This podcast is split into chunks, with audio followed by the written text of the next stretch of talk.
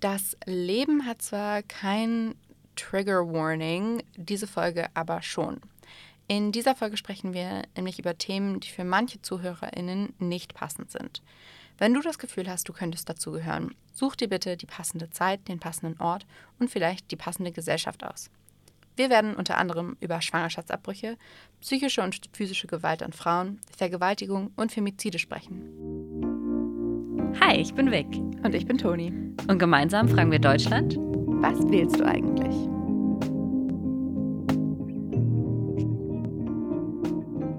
Hallo ihr Lieben, hier ist Toni. Ich habe heute für euch ähm, mein Interview mit Gesa Birkmann und zwar als nächste Bonusfolge zur Erweiterung der Frauenrechtsfolge. Gesa Birkmann ist Abteilungsleiterin Themen und Projekte bei Telefam und was sie da macht, was Femme überhaupt macht, das stellt sie einfach selber vor, so wie immer. Sie ist auf jeden Fall Expertin und weiß sehr, sehr viel über Frauenrechte, auch zu unseren drei Themen Frauenquote, Schwangerschaftsabbrüche und Gewalt an Frauen. Und ihr Wissen teilt sie jetzt mit uns. Also ich würde sagen, wir hören jetzt einfach mal rein. Viel Spaß beim Zuhören.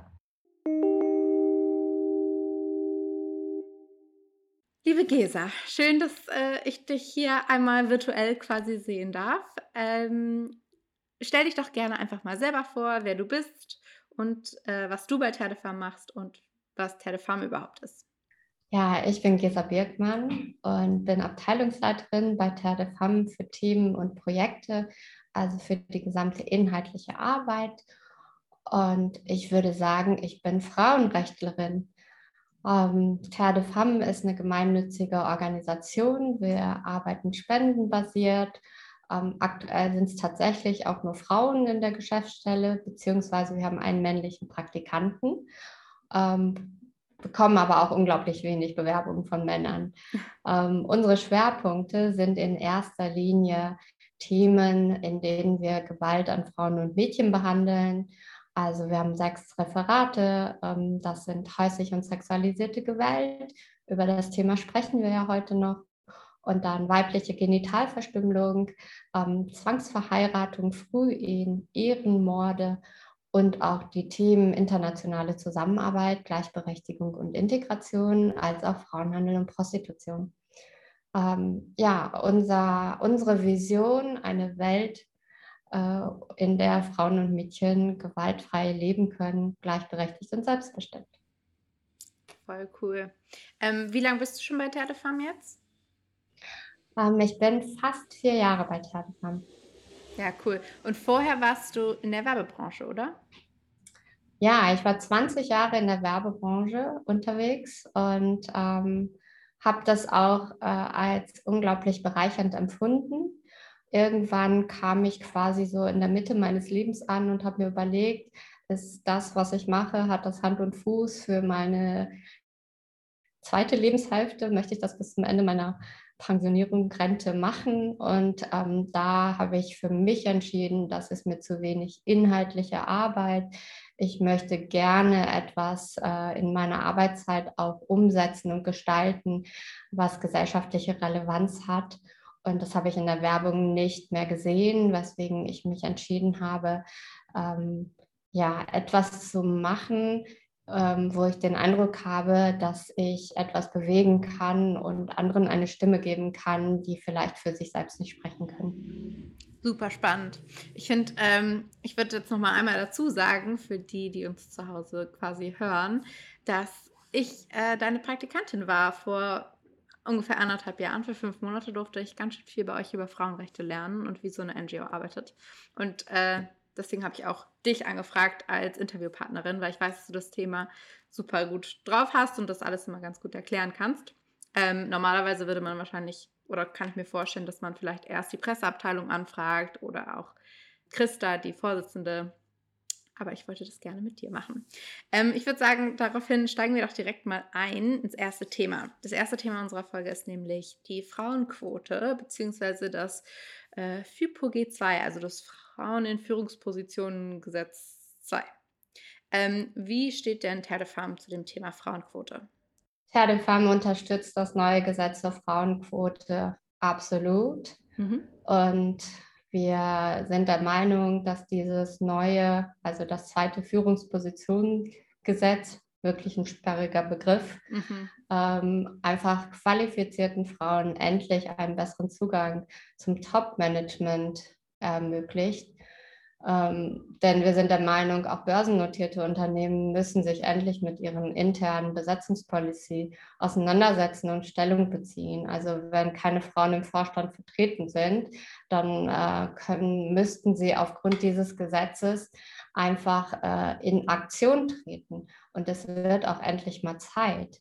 Ähm, Frauen müssen einfach auch in allen wirtschaftlichen und finanziellen und politischen Positionen vertreten sein. Überall dort, wo eben Gestaltung möglich ist, müssen Frauen gleichermaßen vertreten sein, sonst werden wir die Gleichberechtigung niemals erreichen. Also äh, das Gesetz sagt ja im Prinzip, dass äh, es einen Sanktion, also einen Sanktionsmechanismus einführt. Mhm bei den Unternehmen, die sich nicht an dieser Mindestbeteiligung, an dieses Gebot halten, die können mit Bußgeldern quasi belegt werden. Und ich muss sagen, also die aktuelle Situation ist ja einfach so, dass ja von den betroffenen Unternehmen 24, also ich glaube, es sind 66 und 24 haben immer noch keine Frau im Vorstand. Das ist einfach viel zu viel. Also unglaublich diese ja. Zahl, finde ich. Ja, also dann hoffen wir mal, dass dieses FIPO 2 da auch was ändert durch diese Sanktionen, dass da mal ein bisschen Fortschritt reinkommt. Also, dann springen wir jetzt gleich ins zweite Thema und zwar es geht jetzt um Schwangerschaftsabbrüche. Wir haben in der Folge schon erklärt, ähm, was in Paragraph 218 und 219a des Strafgesetzbuchs steht. Kannst du uns einfach mal den Terre de Femme Standpunkt zu Schwangerschaftsabbrüchen in Deutschland, zu den Artikeln und vielleicht auch zu eurer Kampagne was erzählen. Ja, sehr gerne. Also Femme fordert schon seit langem die Streichung von Paragraph 218 und 219 aus dem Strafgesetzbuch. Wir sind der absoluten Überzeugung, dass jeder Mensch das Recht hat, frei über seinen eigenen Körper und seine Fortpflanzung selbst zu bestimmen. Also für Frauen bedeutet eben sexuelle und reproduktive Rechte ähm, frei über ihr Sexualleben zu bestimmen, bedeutet auch frei darüber zu bestimmen, ob sie Kinder haben möchten, wie viele Kinder sie haben möchten, in welchem Abstand sie Kinder zur Welt bringen wollen ähm, ohne dass sie eben Angst vor einer ungewollten Schwangerschaft haben müssen oder eben vor Krankheiten oder aber auch der gesellschaftlichen Ächtung. Also wir haben ja in Deutschland wirklich eine wirklich große Anzahl an Menschen, äh, die sich bei diesem Thema auch ganz äh, massiv dagegen stellen. Und ähm, deswegen, also nur um nochmal so vom Inhaltlichen zu kommen, also in der UN-Konferenz zur Bevölkerung und Entwicklung, ähm, Kairo 1995. Ich weiß nicht, ob ihr darüber schon berichtet habt. Aber da steht es ja quasi auch, äh, da ist die Forderung quasi immanent, dass Menschen halt ein befriedigendes und ungefährliches Sexualleben haben können müssen. Mhm. Und ähm, auch die Fähigkeit zur Fortpflanzung und die freie Entscheidung darüber, äh, dass sie eben bei äh, dem Menschen, bei der Frau selbst liegen muss.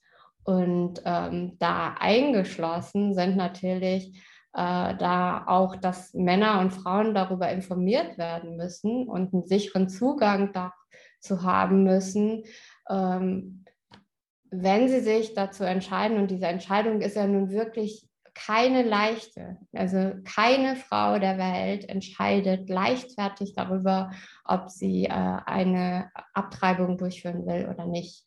Äh, das möchte ich an dieser Stelle nochmal gesagt haben.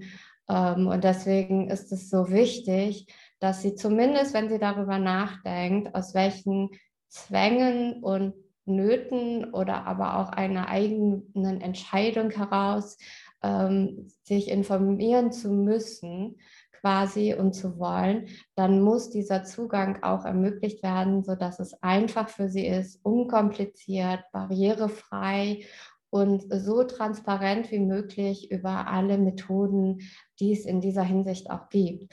Und ähm, diese Lage, diese Situation, die gibt es inzwischen in Deutschland nicht mehr.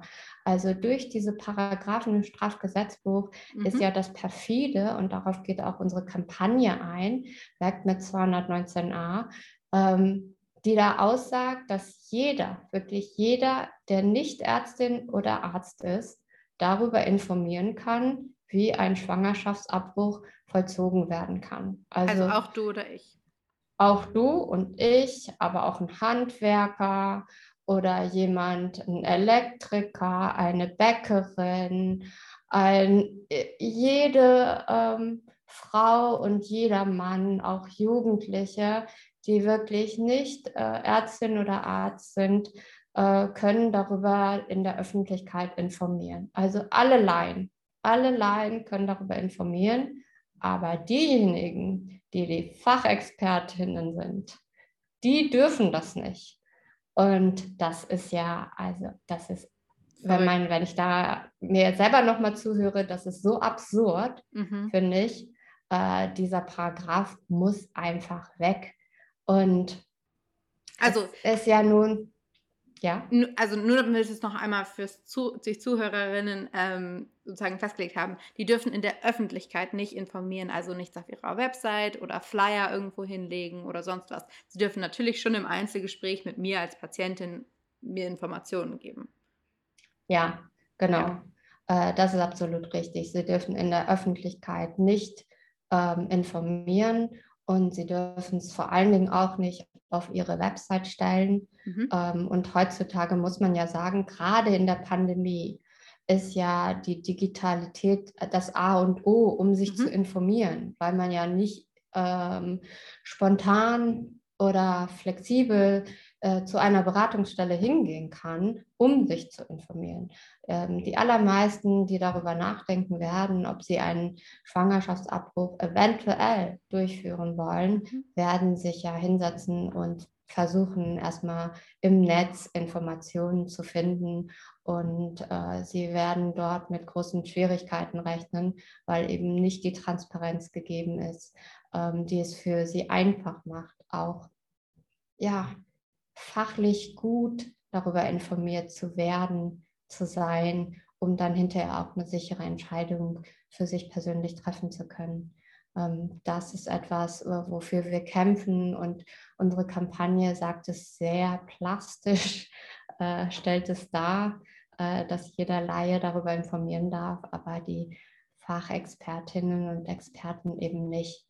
Und ähm, ich finde, es ist ein äh, Recht, was ähm, sehr, äh, es geht ja um die eigene Intimsphäre mhm. und ähm, da muss man auch jeder Frau zugestehen, äh, dass sie ganz zum Schluss muss sie ja die Entscheidung treffen. Ja. Und ähm, niemand wird es sich einfach machen, diese Entscheidung zu treffen.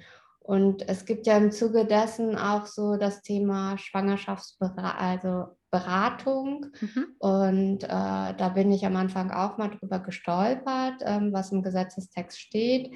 Aber es ist keine ergebnisoffene Beratung, die verpflichtet wird, sondern eigentlich immer die Beratung hin, äh, dass eben der Schwangerschaftsabbruch nicht durchgeführt wird.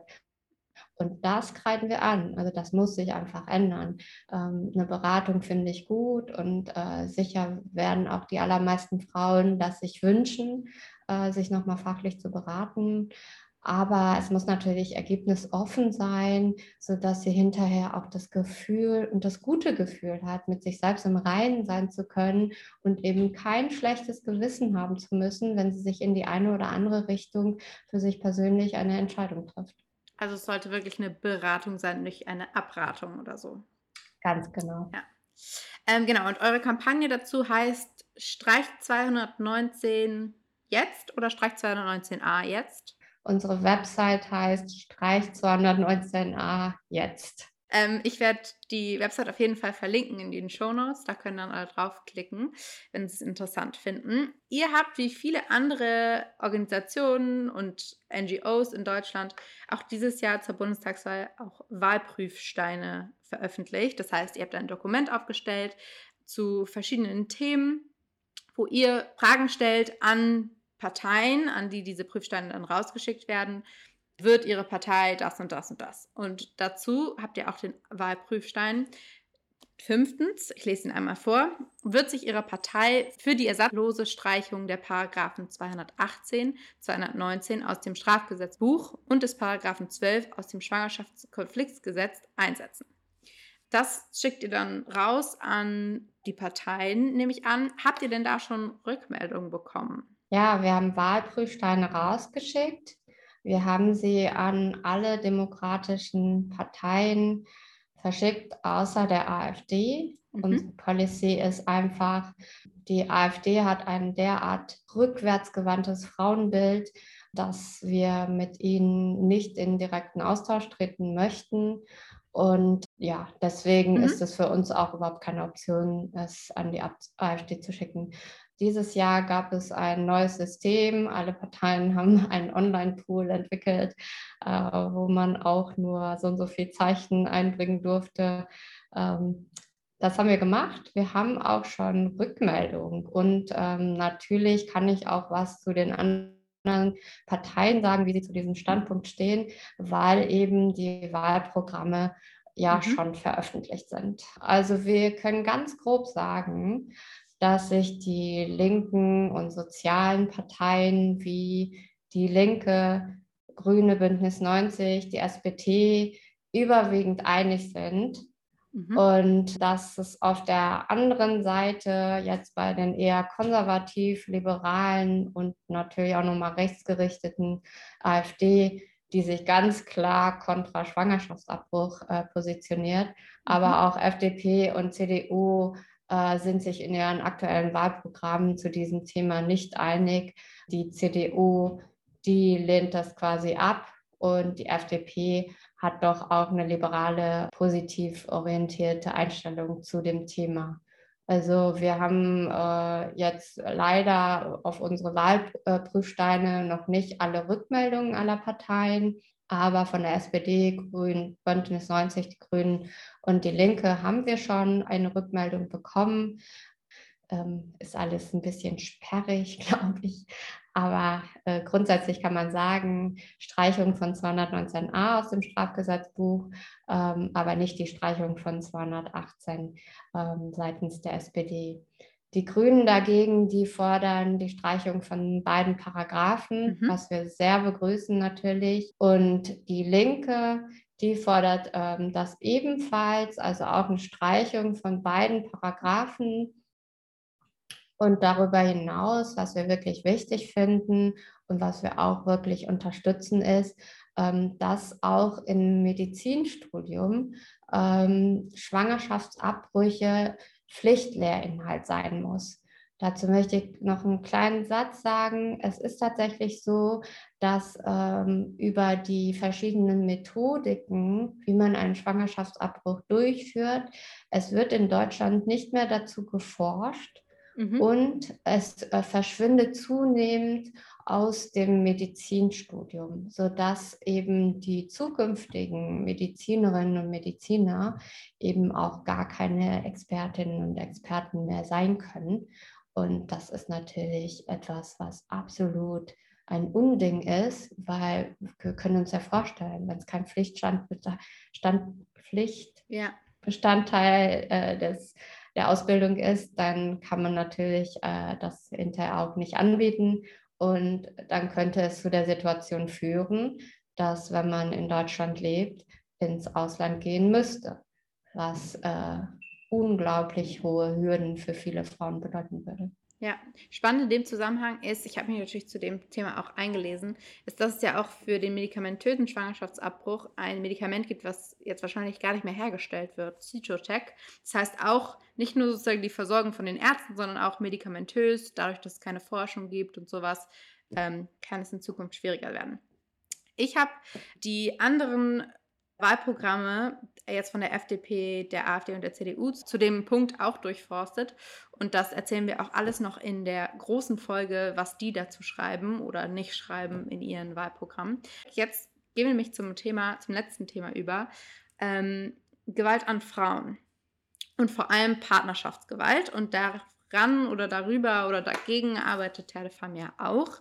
Ähm, wir haben uns die Statistiken von 2018, 2019 auch nochmal angeguckt und ich habe das alles vorgelesen und Vic war wahnsinnig schockiert, als sie das lesen und vorlesen musste. Das sieht man leider bei einem Podcast nicht, aber sie saß da echt so und musste das verarbeiten. Und das Schlimme an diesen Ziffern, die wir haben vom Bundeskriminalamt zum Jahr 2019, sag ich mal, ist, dass das ja eigentlich nur die hellen Ziffern sind. Also dass es ja viel, viel höhere Dunkelziffern gibt, von denen wir gar nicht berichten können, sondern nur schätzen können. Also Gewalt an Frauen, riesengroßes Thema, auch in Deutschland.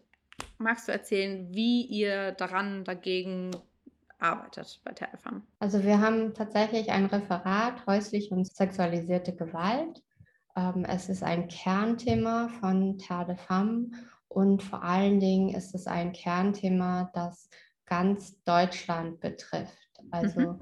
äh, über alle Bildungsschichten hinweg. Über, es ist völlig egal, welcher Herkunft, welche Religion, welche Bildungsschicht. Häusliche und sexualisierte Gewalt äh, betrifft uns alle, geht uns alle gleichermaßen was an.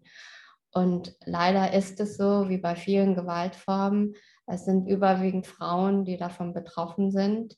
Also ähm, soweit ich in Erinnerung habe, sind äh, in 82 der Fälle mhm. sind es Männer, die die Gewalt gegen ihre Partnerin ähm, häufig auch gegenüber ihren Kindern ausüben. Und ähm, es ist einfach ein Thema, wo wir sagen, darüber muss aufgeklärt werden. In der Vergangenheit habe ich ähm, ganz häufig in Gesprächen erlebt, wenn ein Gespräch eine Wendung nimmt und dann man zum Thema Gewalt und häusliche Gewalt hinkommt, äh, dass eben so auch Mythen einfach in unserer Gesellschaft sich äh, mhm. manifestieren. Mhm. Also zum Beispiel wissen die allerwenigsten Menschen, dass jede vierte Frau von häuslicher Gewalt in Deutschland betroffen sind. Ja. Und das ist so eine schockierende Zahl. Da kommt dann gleich die Reaktion von sehr, sehr vielen Menschen, egal ob Frauen oder Männer, die dann gleich sagen, ja, aber das sind wahrscheinlich äh, die bildungsfernen Schichten, die das betrifft. Und dann sage ich immer, stopp. Nein, eben nicht. Also wir wissen es ja einfach aus Erfahrung, weil wir auch mit betroffenen Frauen zusammenarbeiten, um eben andere Menschen darüber aufzuklären, um Präventionsmaßnahmen zu entwickeln um auch darüber aufzuklären, welche Hilfemaßnahmen, welches Hilfesystem wir in Deutschland haben, weiter zu verbreiten. Und ich bin immer wieder schockiert, dass diese Zahl so wenig bekannt ist. Ich bin überzeugt davon, wenn alle wüssten, dass es jede vierte Frau betrifft, dass dem Thema sehr viel mehr Aufmerksamkeit gewidmet werden würde, als das leider bislang der Fall ist. Du hattest es schon gesagt, die Dunkelziffer ist um ein Vielfaches höher was natürlich daher herrührt, dass es auch eine ganz große Hürde ist, darüber zu reden. Also mhm. viele, viele Frauen, die von häuslicher Gewalt oder auch von sexualisierter Gewalt betroffen sind, die schämen sich. Die haben das Gefühl, dass sie, also viele haben automatisch das Gefühl, dass sie irgendeine Teilschuld haben. Das ist ein Umstand, der den wir in der Gesellschaft quasi produzieren. Also es gibt äh, Studien darüber, die auch ähm, Auskunft darüber gehen, dass ich glaube, über 30 Prozent der Menschen auch der Meinung sind, dass die Frauen eine Teilschuld haben, Frauen und Mädchen, ähm, wenn sie von häuslicher oder sexualisierter Gewalt betroffen sind. Verrückt. Und das ist absolut verrückt.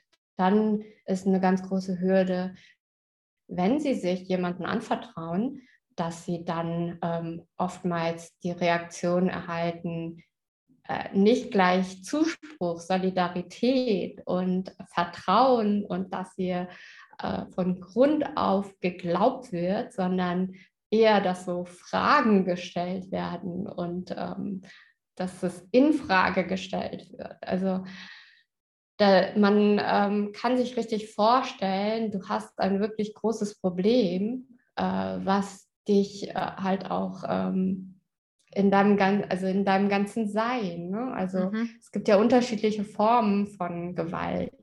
Die sind physischer Natur, die sind psychischer Natur, sie sind entweder sexualisiert oder sozial oder finanziell. Ne? Mhm. Also auch eine finanzielle Gewalt ist äh, gehört zur häuslichen Gewalt, wenn dein Partner halt äh, die Kontrolle über die Finanzen hat und du überhaupt gar keinen Zugang hast, um finanziell selbst entscheiden zu können oder eben sozial, wenn du sozial abgeschottet wirst, ne, bist du ja allein auf dich gestellt und Total. hast dann eben keine Vertrauensperson, der du dich anvertrauen kannst, um darüber zu reden. Also das sind sehr viele verschiedene Themen, wo wir der Meinung sind, das ist ein Thema, was im Wahlkampf absolute Priorität haben muss. Ne?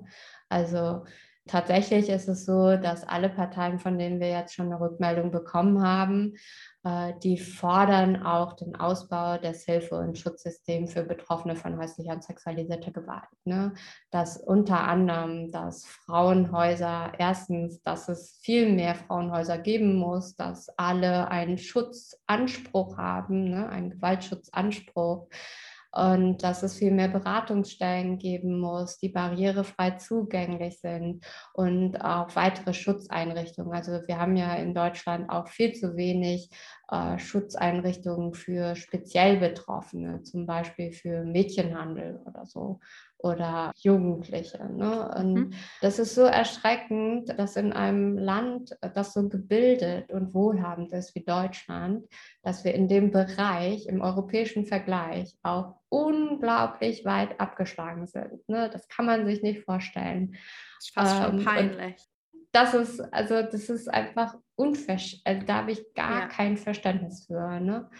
Wir finden viele dieser Forderungen können wir nur unterstützen. Es unterscheidet sich dann noch mal ein bisschen, dass die Bündnis 90 die Grünen über diese finanzielle Unterstützung hinaus fordern die aber auch intersektionale Schutzkonzepte, damit eben auch besonders die queere, trans- und intergeschlechtliche Menschen nicht abgeschlagen sind, die natürlich auch von häuslicher und sexualisierter Gewalt betroffen sind und auch nochmal eine speziellere Beratung für sich äh, beanspruchen müssen, und dürfen, ne? also äh, erwarten dürfen auch, dass ihnen da speziell geholfen wird. Und ich glaube, die Linke, die fordert so etwas wie eine Pauschalfinanzierung von Bundesregierung tatsächlich, äh, um, damit Frauenhäuser abgesichert sind und Beratungsstellen.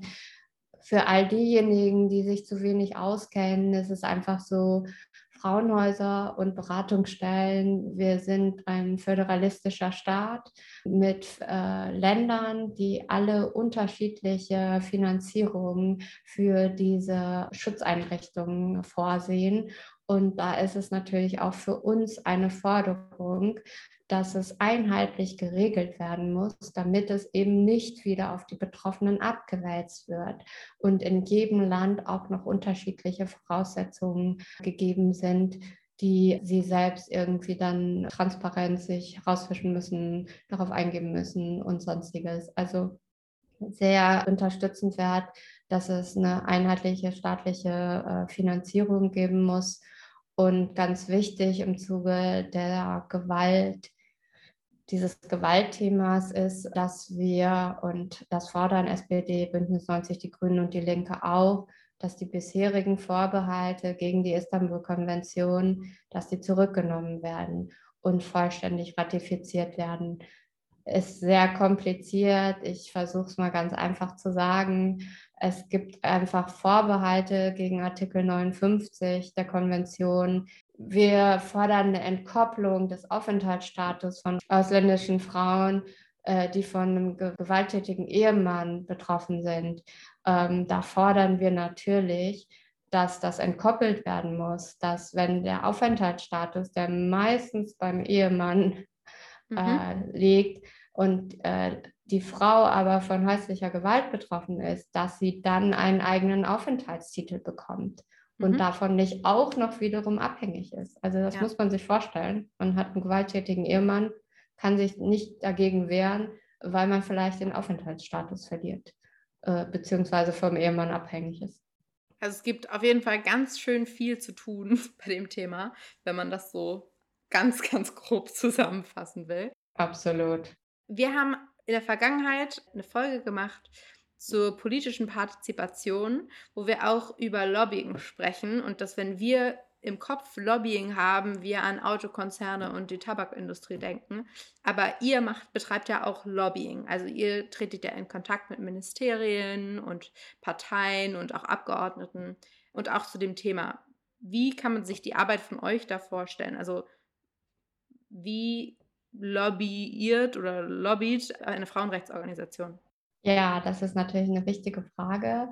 Unser Schwerpunkt ist tatsächlich Lobbyarbeit mhm. und politische Lobbyarbeit. Das bedeutet, dass wir sehr gut in der Politiklandschaft vernetzt sind, also auf Bundesebene als auch auf Landesebene und wir ganz regelmäßig mit äh, Politikern, Politikerinnen zusammentreffen und uns zu den Themen austauschen. Es gibt verschiedene Formate. Das sind einmal parlamentarisches Frühstück, ist ein Format, wo man mit Politikerinnen und Politikern ein bestimmtes Thema diskutiert. Es gibt aber auch runde Tische. Also es gab einen runden Tisch zum Thema häusliche Gewalt, wo eben auch die der Bund, die Länder, die Kommunen und auch Zivilgesellschaft zusammen sich finden und über Themen reden. Es gibt darüber hinaus natürlich immer die Möglichkeit, dass man sich gegenseitig einlädt, dass man verschiedene Ausschüsse auch mit unseren Forderungen, die ja alle politischer Natur sind, darüber informiert. Das sind unsere Forderungen. Wir bitten um Austauschgespräch, wir bitten um ihre Einschätzung und politisches Lobbying ist auch äh, in der Hinsicht notwendig, dass es eben, Deutschland ist ja verpflichtet gegenüber der europäischen Staatengemeinde auch regelmäßig transparent darzulegen, was sie zu äh, dem Thema, also gegen Gewalt an Frauen und Mädchen auch unternimmt und berichtet darüber. Und viele NGOs, also Zivilgesellschaften, Organisationen wie wir auch, Terre de Femme, werden dann gefragt, einen sogenannten Schattenbericht zu erstellen. Also nochmal aus der Sichtweise einer NGO nochmal zu berichten, haben wir in Deutschland genügend dafür getan zum Schutz äh, vor Gewalt an Frauen und Mädchen oder wo sind die Lücken, wo passiert zu wenig, warum passiert zu wenig, was sind die Forderungen, ähm, was muss alles noch getan werden. Das bedeutet politische Lobbyarbeit für eine NGO, wie wir es sind. Und unsere Themen sind natürlich immer äh, Frauenrechtsthemen. Ja, spannend. Jetzt haben wir nämlich noch eine Sache, auf die ich noch drauf eingehen will. Ähm, du hast ja eben schon wieder über Forderungen gesprochen, dass ihr politische Forderungen habt wie zum Beispiel auch diese Wahlprüfsteine. Und ähm, da haben wir auch in Verbindung mit dem Thema Gewalt an Frauen ähm, auch den Begriff Femizid oder Femizide, den wir auch in unserer großen Folge definiert haben. Wir haben auch die ähm, Partei- oder Wahlprogramme dazu durchforstet. Ist für Terre de Femme das Thema des Begriffs Femizide wichtig und wieso ist das so wichtig? Talefam setzt sich für die Etablierung des Begriffs Femizid ein, weil er genau das beschreibt, worum es geht. Mhm. Also es ist ein Mord an einer Frau aufgrund ihres Geschlechts. Und andere Begriffe, die auch gerne in der Presse genannt werden, wie Partnerschaftsgewalt, Familientragödie, mhm. das ist derart verharmlosend und das handelt, also das trifft es ja überhaupt nicht den Kern, ja. ähm, weil es sich hier um ein Verbrechen handelt. Es ist halt ein Mord. Und ähm, es ist auch äh, so, dass wir ja, also die Zahlen sprechen ja für sich. Ne? Jeden dritten Tag mhm. wird eine Frau von ihrem Partner oder Ex-Partner ermordet mhm. in Deutschland. Es ist einfach so, dass auch der Begriff Femizid äh, implementiert, dass das jetzt nicht ein einzelnes singuläres Verbrechen ist. Ja. Also es hängt vielmehr damit zusammen, dass ganz, ganz häufig das mit häuslicher und sexualisierter Gewalt zusammenhängt. Also äh, man kann das gar nicht getrennt voneinander betrachten. Wir waren beim Bundesfamilienministerium, haben auch über den Begriff äh, Femizid gesprochen. Da wurde uns sehr lapidar gesagt, die Zivilgesellschaft, die NGOs können diesen Begriff auch etablieren und nutzen. Ähm, die Politik sieht darin keinen Bedarf. Sie haben sich auch viel mehr auf die Hinterbeine gestellt und gesagt, die Bundeskriminalstatistik, die polizeiliche Kriminalstatistik, die wertet die Daten ja schon extrem so auf, dass daraus Rückschlüsse zu ziehen sind. Das ist uns viel zu wenig. Also wir haben überhaupt nicht in Deutschland eine derartige Evaluation, die detailliert die ähm, Straftaten und Verbrechen dahingehend beleuchtet, wie sie aus welcher hinsichtlich geschlechtsspezifisch einfach auch ähm, zu analysieren sind. Mhm. Also das gibt es in äh, Deutschland in dem Zusammenhang noch nicht. Es wird so ein bisschen darum gestritten, braucht es einen eigenen Straftatbestand oder sollte es eher eine äh, Strafverschärfung sein. Da sind wir uns auch noch nicht ganz sicher. Wir haben beides mal gefordert und worin wir uns aber sicher sind, ist, äh, dass der Begriff etabliert werden muss. Und wir orientieren uns da natürlich auch an Lateinamerika, wo der Begriff fest manifest, also manifestiert ist. Äh, die haben natürlich auch das Thema, dass die Zahlen dort nochmal viel viel höher sind als hier in Deutschland. Und auch, dass es äh, in den meisten äh, lateinamerikanischen Ländern gibt es einen extra Straftatbestand, äh, äh, in dem halt der Begriff auch tatsächlich so aufgeführt wird. Also ähm, es gibt in diesem Zusammenhang sehr, sehr viel zu tun. Äh, wir fordern auf jeden Fall eine Strafverschärfung, weil viel zu häufig in dem Zusammenhang mit Femiziden werden eben Täter nur gemäß Totschlag mhm. verurteilt und eben nicht äh, gemäß Mord. Und das ist ein großer Unterschied natürlich. Ne? Und äh, deswegen also fordern wir einfach härtere Strafverfolgung. Und es braucht in Deutschland viel mehr Präventionsarbeit zu diesem Punkt. Also die allgemeine Aufklärung und die Enttabuisierung dieses Themas die müssen wir vorantreiben, damit eben Frauen, die von häuslicher und sexualisierter Gewalt betroffen sind, nicht auch noch dann äh, Betroffene von Femiziden sind. Also es ist ein schwieriges Thema, ja. finde ich, weil ähm, ja, man muss sich halt vorstellen, äh, jeden dritten Tag stirbt eine Frau. Mhm. Äh, also ja. halt dem Verbrechen zum Opfer. Das ist wahnsinnig. In viel. diesem Sinne kann ich auch Opfer sagen. Ja. Ja, genau. Ja, also da sehen wir einfach nochmal, dass Sprache wichtig ist. Ähm, ich habe jetzt noch zwei Fragen, bevor wir das Ganze abschließen. Das eine, ähm, das sind, also wir, wir befassen uns ja hier vor allem auch um die äh, mit der Wahl und reden über die Bundestagswahl und natürlich auch über die kommende Regierung und die nächste Legislaturperiode.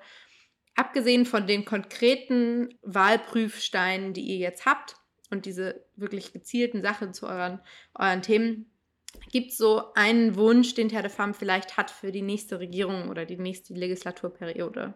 Wenn wir diesen Wunsch offen haben, dann möchten, also wir wünschen uns als Terre de Femme natürlich, dass die neue Bundesregierung unsere Vision teilt und aktiv umsetzt in allen Facetten und das heißt, unsere Vision ist ja eine Welt, in der Mädchen und Frauen gleichberechtigt, selbstbestimmt und frei von Gewalt leben können. Mhm. Hier in Deutschland und weltweit. Und ich glaube, das umfasst es einfach auch, ja. alle unsere Themen. Und wenn wir das erreicht haben, dann wird es Terre de Femme nicht geben, aber ich wäre die glücklichste Frau. Das glaube ich auch. Ich finde das super schön formuliert. Dann kommen wir jetzt zur letzten Frage, wie bei immer bei unseren Interviews. Und zwar, liebe Gesa, was wählst du eigentlich?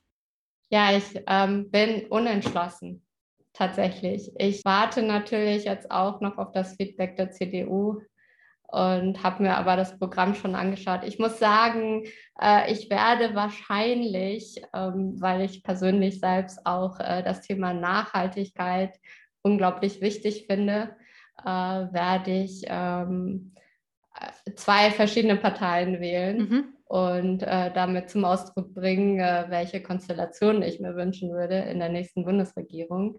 Aber ich bin tatsächlich noch unentschlossen, welche es sein werden. Alles klar. Auf Dann, jeden Fall sozial ja. und für Frauenrechte. Das kann ich mir vorstellen. Ich auch. Ähm, dann an der Stelle vielen, vielen, vielen Dank für deine Zeit und dass du dein Wissen mit uns geteilt hast. Ja, ich hoffe, es hat dir ein bisschen Spaß gemacht, das auch mit uns wieder zu teilen.